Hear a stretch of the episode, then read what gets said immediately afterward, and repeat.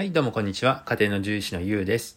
今日はワンちゃんの、えー聞き手について解説をしていきたいと思いますのでよろしくお願いします。この番組は動物病院で10年近く獣医師をしている、えーものが作っております。はい。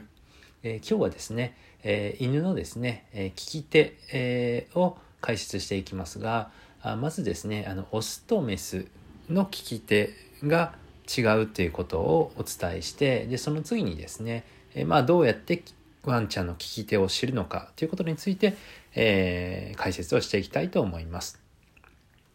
えー、とまずですねあの、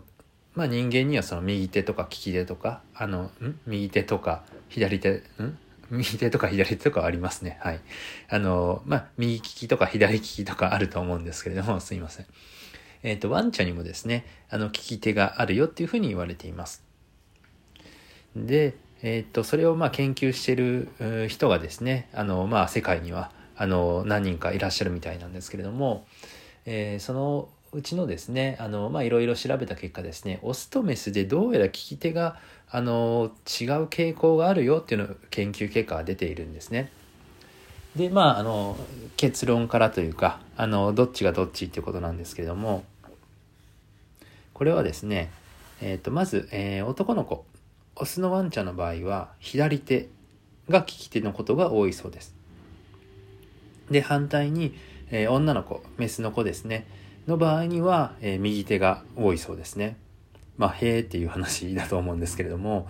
まあなぜあの違う傾向があるかっていうと、えーまあ、脳の機能と関連してるんじゃないかなっていうふうに、えー研究者は考えています。まあなかなかねあの世界にはいろんな研究者の人がいるんだなというふうに思うんですけどもまあこういったまあえっ、とまあ些細なと言ったらあれですけれどもね、まあ、こういった研究の積み重ねが、まあ、回り回ってですね僕たちの生活とか、えー未来の便利なものにつながっているのかなというふうに思っています。でまあねあのオスとメスで何か聞き手が違うことであの何かですね僕たちの生活に関わるってことはまあ基本的にはないとは思うんですけれどもあのまあ中にはですねあのまあ聞き手知りたいよっていう人はいると思いますしまあ僕も自分は今猫飼ってるんですけどもワンちゃん飼ってたらまあねあの知らないより知りたいなっていうふうに思いますのでじゃあその聞き手を知る方法ですよね。で2つあります。聞き手を知る方法。1番目はえテープを使う方法ですね。まあ、あの弱い粘着力のテープですね、まあ、セロハンテープとかでいいと思うんですけれども、えまずですね、まあ、こっそりと鼻のあたりにテープを すいません。鼻のあたりにテープを貼ってあげてください。でその時にですね、まあ、違和感を感じるはずなのであの前足でテープを取ろうとするんですね。でその時にあの最初に使った方の足を、まあ、利き手とする。っていうふうに、えーまあ、利き手、えー最初に使った方を、えー利き手 最初に使った方が利き手になります。はい。で、まあその時にですね、あんまりね、強いガムテープとかやっちゃうと、あの毛も抜けて、ちょっとあのかわいそうなので、まあ弱いね、あのセロハンテープとかにしときましょうかね。はい。あとですね、あの担当種、えーパグとかフレンチブルとか、あのーブルドッグとかはですね、意外とその顔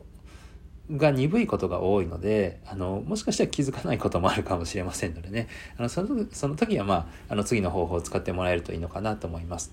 でもう一つはコングを使う方法ですね。えーまあドンキーコングのコングではないんですけれどもあのコングというあの、えーまあおもちゃというかあのワンちゃんがその遊びながらご飯を食べる、まあ、おもちゃがあるんですね。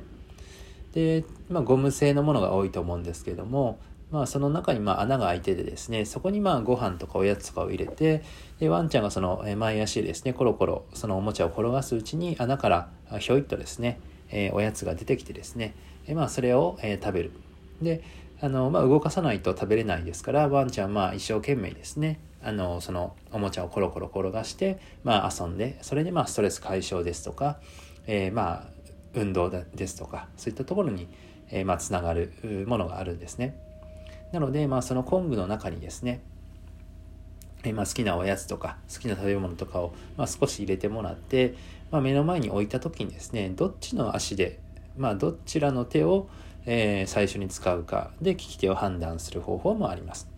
はい。なので、えー、まあ、もしよろしければですね、えー、愛犬家の皆さんは、あの、まあ、自分のね、え、愛犬のまあ聞き手ぐらいは知っておいてもいいのかなというふうに思いましたので、え、こんな、えー、音声ラジオをね、作ってみました。はい。じゃあ今日はそんなとこですね。えー、バイバイ。